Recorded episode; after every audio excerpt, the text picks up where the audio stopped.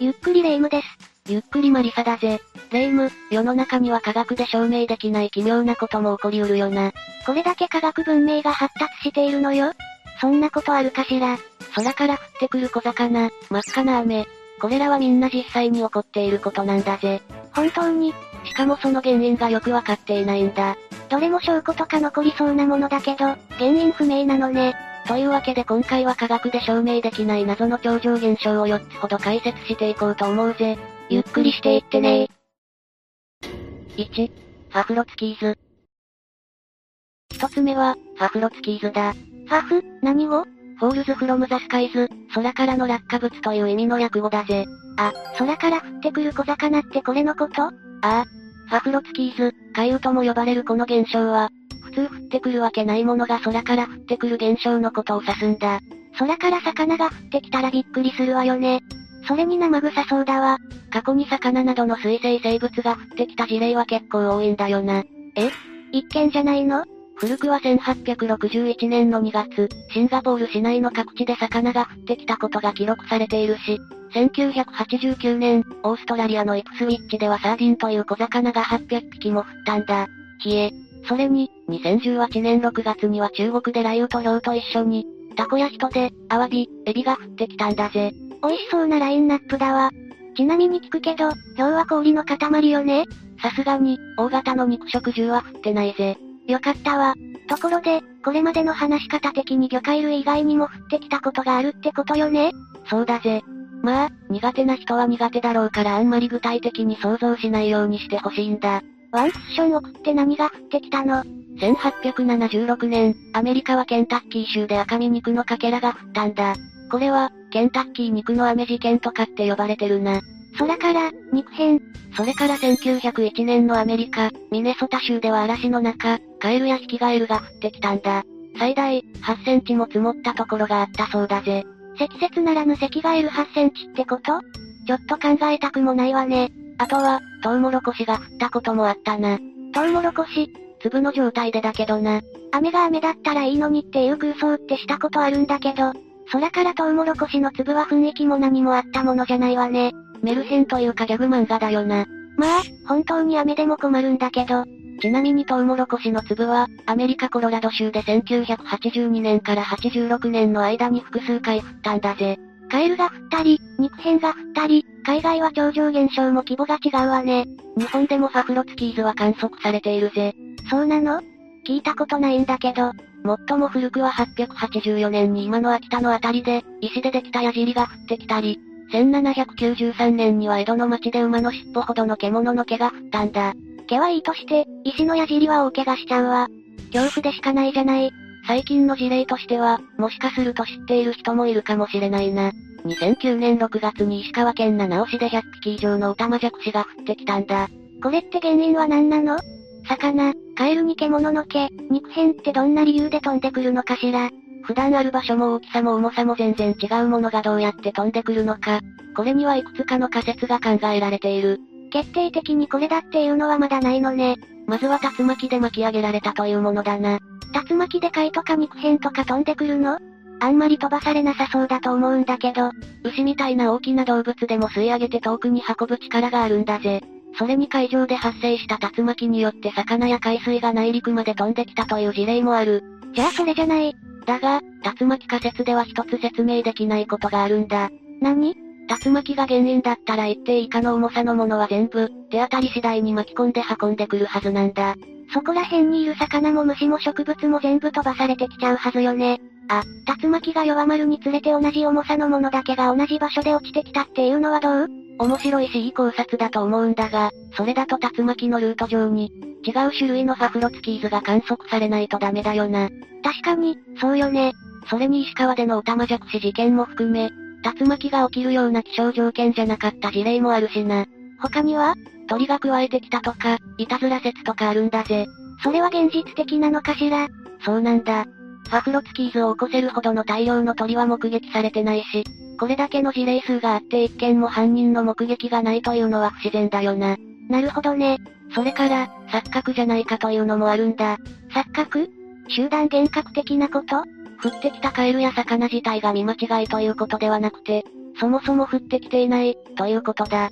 地面から湧いてきたのそれはそれで別の事件な気がするぜ。これはカエルに関してのみ説明できる仮説なんだ。どういうことカエルが大量発生してその大群ごと街を横断しているところだったんじゃないかっていう話だぜ。急に大量のカエルが現れたら降ってきたんじゃないかと考えても不思議ではないわね。実際に落ちてきた瞬間の目撃証言はないこと、潰れて死んだカエルが見られないことから、カエルに関してはこの仮説が有力視されているな。でも、肉片や魚、矢尻には当てはまらないものね。 2000年以降も何度か観測されているし、今後もファフロツキーズが起こるかもしれないな。日本でも起きているし実際に体験できるかもしれないぜ。興味はあるけどカエルとかは勘弁だわ。それもそうだな。次に発生した時には動画が撮影されたり、なんなら原因がわかったりするかもしれないわね。それほど遠くない未来にファフロツキーズの謎が解明されるかも。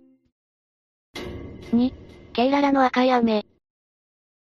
二つ目は、ケイララの赤い雨だぜ。赤い雨が降ったのああ、インドのケイララ州で、2001年7月25日から、同年9月23日までの約2ヶ月の間に降った赤色をした雨だ。赤い雨が降るって想像もつかないわね。赤って真っ赤なの色の具合には誤差もあったんだが最も赤い時には服がピンクに染まるほどだったんだ。他にも、黄色や緑、黒っぽい雨だったこともあったそうだぜ。誰か空で絵の具でも巻いてるのかしら。色がついた雨が降ったのはケイララ州コヤッタム地区、伊吹地区で、数平方キロメートル程度の狭い範囲だったんだ。局地的に雨が降ることはあるんじゃない日本でも雨の境目って撮影されるし、雨自体はそこそこの範囲で降っていて、赤い雨が降っている2、3メートル横で、普通の雨が降っているところもあったんだぜ。赤い雨と普通の雨のところで反復横跳びできるな。検証でやることじゃないんだから。それで、原因はわかっているのこの赤い雨は雨に赤っぽい褐色の粒子が含まれていることで発生していたんだ。赤い粒子この粒子はほとんどが円形か卵形で、中には薄黄色、青灰色、緑色のものも見つかったんだ。色付きの雨は総じてこれが原因で確定みたいね。大きさは4から10マイクロメートル、大きくても紙の厚さの10分の1程度だな。目では見えないわね。顕微鏡で観察すると中央が凹んでいて生物の細胞と似ていたんだ。内部構造もかなり複雑だったみたいだな。だ、大丈夫なんかの卵とか血液じゃないわよねうーん、半分正解だな。えインド政府から委託を受けた研究の結果、2001年にこの赤い粒子は、地衣類の胞子であることが分かったんだ。地衣類って藻類と共生している菌類のことだな。日本では地面に張り付いているタイプが多いことから地衣類と呼ばれている。菌類、キノコとかカビなのね。ああ、つまり赤い雨の正体は地元に生息している地衣類の胞子だったんだな。だから卵で半分正解なのね。たかが菌類の胞子で雨が一定範囲赤くなるほどの胞子の量があるの雨が降った範囲と時間から胞子は約90トンほどだったと推測された。そんなに大量だったの胞子で90トンもないだろうと思うかもしれないが、現地調査をしたところ、岩焼きだけじゃなく電信柱までも、その菌類に覆われていることが分かったんだ。本当にどこにでも生息している菌類だったのね。実際、赤い雨を降らせるのに十分な量の胞子が作れることが分かっているんだぜ。これは私たちの科学の勝利ね。ただ、もう一つ検討されている仮説がある。地衣類の胞子で決着がついたんじゃないの古くからこの色付きの雨は宇宙から飛来したものが原因であるという説が提示されているんだぜ。あの粒子が宇宙からの飛来物ってこと赤い雨は地衣類が原因であるとするように、宇宙由来のものだと考えている学者たちも、この赤い粒子は生物由来のものであると報告している。地球外生命体ね。知的生命はいないが、菌みたいなものは存在しているっていう人も多いけど、ああ、この細胞が水星と一緒に地球にやってきたものであるという仮説が立てられたんだ。何を根拠にそんなことを言っているの赤い粒子こと微生物が300度の苛烈な環境でも成長し、有機物でも無機物でも、何でも代謝を行えると主張していることもあったな。そこまで過酷な環境だと地球由来ではなさそうってことなのかしら。これは生物起源論のパンスペルミア説に基づいて語られているんだが、いまいち根拠は薄いな。パンスペルミア説地球の生命は地球で生まれたわけではなく、宇宙から生物の元になるような細胞が飛来し、発展、繁殖したという仮説だな。そんな仮説があるのね。確かに何十億年も前のこと、違うとは言い切れないけど、赤い雨が宇宙から飛来したものであると主張するゴドフリー・ルイ、サントシクマル両博士は、報告が出て以降も論文を出し続けているんだ。ロマンはあるわよね。身近にある菌類が地球外生物ですって SF っぽくて面白いよな。もしかすると、宇宙人と同じで世界の偉い人たちに隠されてるのかもしれないし、とりあえずは地類ってことで納得してあげるけど真実はどっちかしらね。なんで上から目線なんだ。3、ベルウィッチ警部。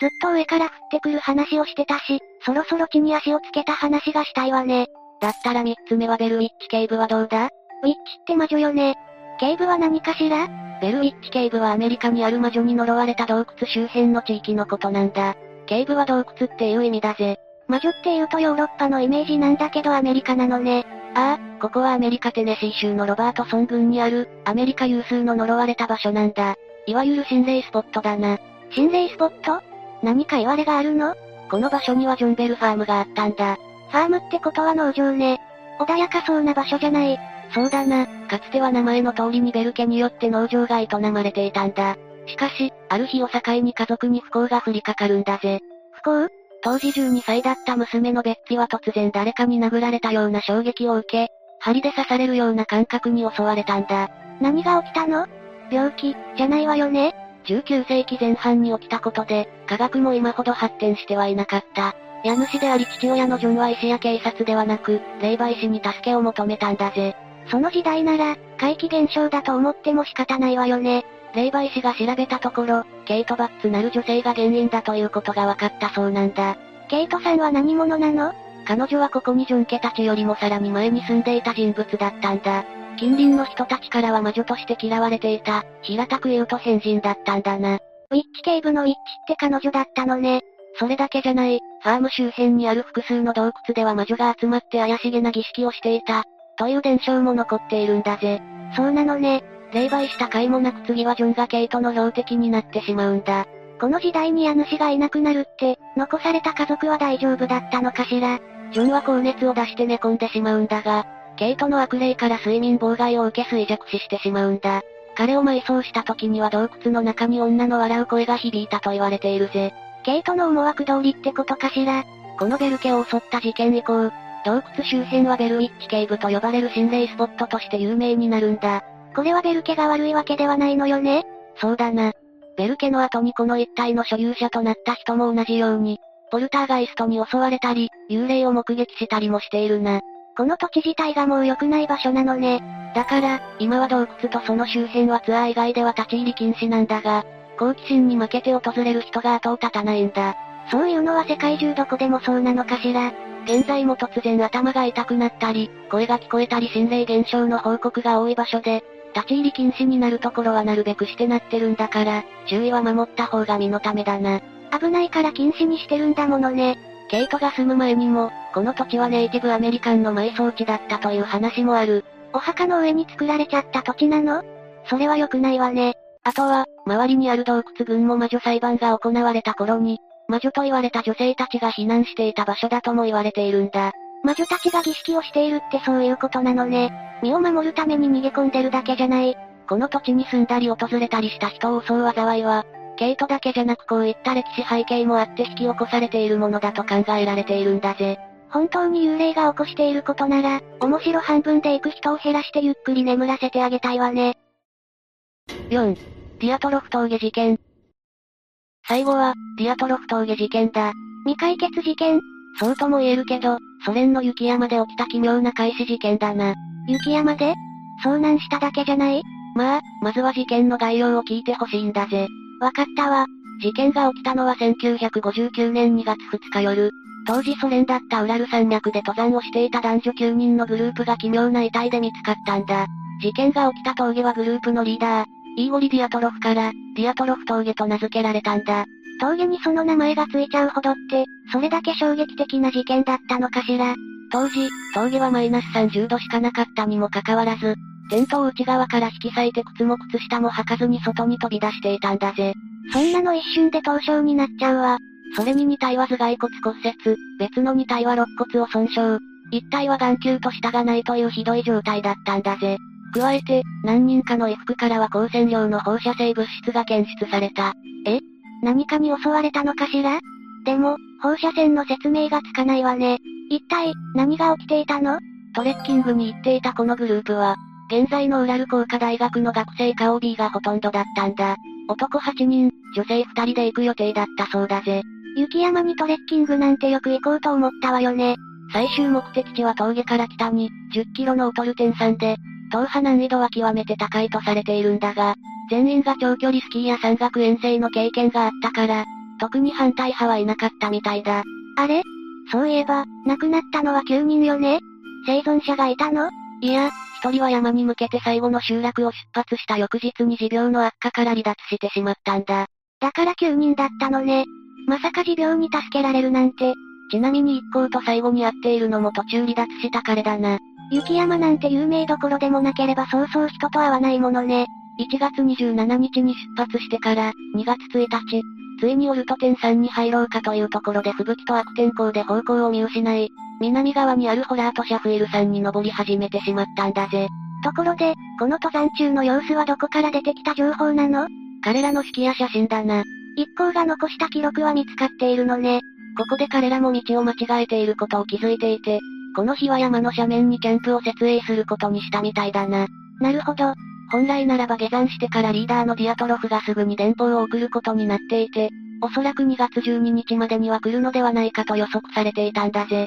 道を間違えてから10日もあるわね。加えて、先に下山した男性にディアトロフが少し遅れるかもと言っていたことから、12日が過ぎて連絡がなかったにもかかわらず誰も不審に思わなかった。こういう遠征には数日押すということはままある話だからな。そうなのね。それから、連絡が全く来ないことに不審に思い救助隊が派遣されたのは、2月20日になってからのことだったんだ。随分かかってしまったわね。それから彼らのテントが発見されたのは2月26日のことだった。ここで最初に言っていた状態の一行を発見したのね。ああ、テントから1.5キロ離れた森で下着姿の遺体や焚き火の跡、木登りの跡が見つかったんだぜ。木登り別に遊んでいたわけではなくて木に登って何かを探そうとしたのではないかと考えられているぜ。何かしら本当に道がわからなくなったとかそれに森からキャンプに戻ろうとしたような3人の遺体も見つかったんだぜ。えっと、残りの人たちは森にさらに分け入ったところにある渓谷から見つかったんだぜ。4メートル下の雪の中から発見されたんだ。滑落したのかしらここで見つかった4人はちゃんと服を着ていて最初に亡くなったメンバーが、この4人に服を譲ったのではないかと考えられているぜ。何をどうしたらこんな状態になるのか解目見当もつかないわね。検視の結果、最初の5人は多少の怪我はあったものの、死因は低体温症であることが分かったんだ。他の4人は ?4 人中3人が致命傷を負っていて、交通事故にも匹敵するような、衝撃を受けたのではないかと推測されたんだ。しかし、外傷はできておらず強い圧力がかかったような感じだったんだぜ。致命傷を負った4人をこれ以上衰弱させないように服を譲ったってことでも下着になるほど薄着になったら自分が危ないわよね。それは、矛盾脱衣という異常行動が関わっているとされている。中程度から重度の低体温症になると感覚がおかしくなるんだ。見当識障害や混乱状態になって服を脱いでしまうんだぜ。雪山でそんな薄着になったら生存確率なんて下がる一方なのに、怖いわね。 2020年になり、事件の調査を引き継いでいたロシアは、この事件の原因が雪崩である発表をしたんだ。雪崩でこの状況を正しく説明できるかしら。まず、雪崩にテントごと巻き込まれて潰され、一行は内側からテントを引き裂いて外に出たんだ。確かにテントを内側から裂くという状況にはなるわね。しかし、靴や予備の服、荷物は雪の下で、今身につけている分で何とかするしかなくなったんだ。でも、雪で濡れてしまったことで低体温症に陥った。予備もないのに今着ているものも体温を奪ってくるってどうしたらいいのこれによって、意識障害を起こした4人は現在地の把握もできないまま助けを求めて移動し、渓谷に落ちてしまったというわけだ。他の地上で見つかった人たちも焚き火や探索、テントの救出に向かったもののってことだったのかしら。ただ、これが一番説明が不自然ではないというだけでいくつか疑問は残っているんだぜ。そうよね。放射性物質って何が原因なのそれにディアトロフ峠は雪崩が起こりやすいというほど傾斜が急ではないし、雪崩の衝撃で目や下をなくすかというとそんなこともないはずなんだ。ここでにわかに浮上してくるのが、核ミサイル説だな。核ミサイルそれなら放射線は検出されるけど、事件のあった夜に峠方面でオレンジの光を見たというトレッキング客もいるし、1959年、2月3月には同様の光が目撃されているんだ。ふむふむ、それに、テント内のカメラフィルムの最後の1枚は謎の交代だったんだぜ。どうしてちょうどよくカメラを構えていたのかは気になるけどね。加えて一行の最後のキャンプ地はバイコヌール宇宙基地と、ソ連の主要な核実験場だった場所をつなぐ道の途中だったんだ。バイコヌール宇宙基地は大陸間弾道ミサイルの発射実験場があるところだぜ。なんてところでテントを張っていたのかしら。本当にただの雪崩だったのか、だとすれば検出された放射線は何だったのか謎の多い事件だな。人がいないところで起きた分、何も情報が残っていないのが痛いわね。さて、今回は、科学で証明できない謎の超常現象ということで話してきたな。これだけ科学の発展した現在でも、まだわからないことだらけなのね。まあ、過去の事件に関してはタイムマシンでも開発しないと解決できないことも多いんだろうな。古い出来事であればあるほど証拠や証言が失われていってしまうものね。逆に言えば科学技術的にタイムマシンさえできれば真実がわかるってことじゃない人間が想像できるものはいずれ実現するっていうし、気長に待ってみるのもいいかもな。そうね。というわけで、今日の動画はここまで。動画が面白かったら、高評価とチャンネル登録をお願いします。最後までご視聴いただきありがとうございました。